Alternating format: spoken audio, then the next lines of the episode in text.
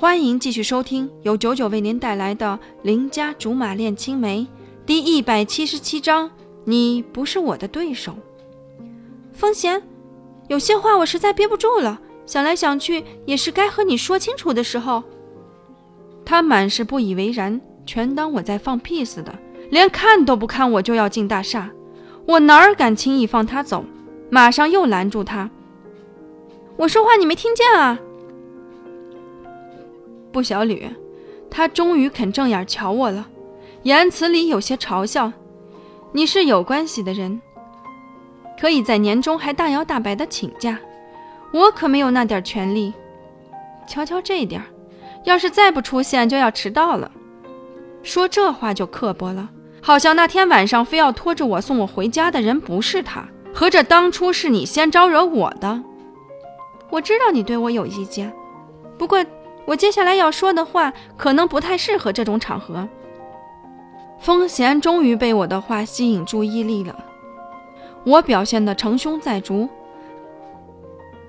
他有点警觉出事情轻重，马上打电话上去交代自己有事要晚点上去，随即领着我到了大厦后巷里的咖啡店。要不是他找到地方，我还不知道公司附近还有这么闲情逸致的地方。说吧，找我什么事儿？既然他不绕弯了。我也就懒得说些真真假假的敷衍话了，索性开门见山。你和貂蝉，你和貂蝉压根就没什么关系。可是你为什么老是要表现的很要好似的？难道就是要刺激我？我到底有哪里值得你这么做？对于我知道的这些，他好像早有心理准备，不过并不急于回答，只是搅着面前的咖啡。悠哉悠哉的，摆明是用他的沉着淡定来磨我的性子。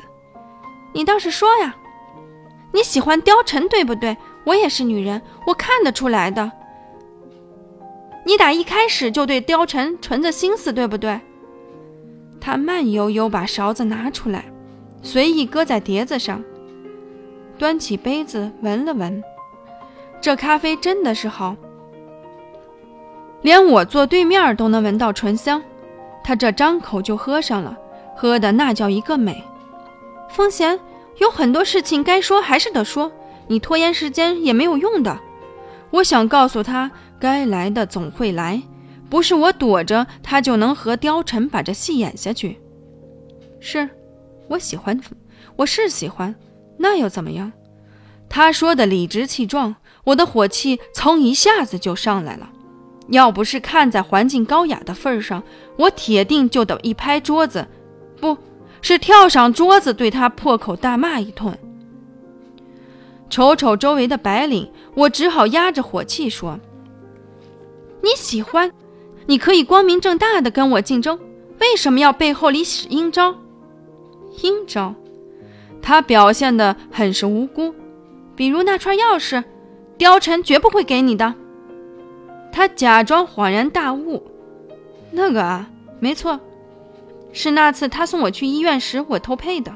如果这都能算阴招，我只能说你的世界到底是有多单纯啊！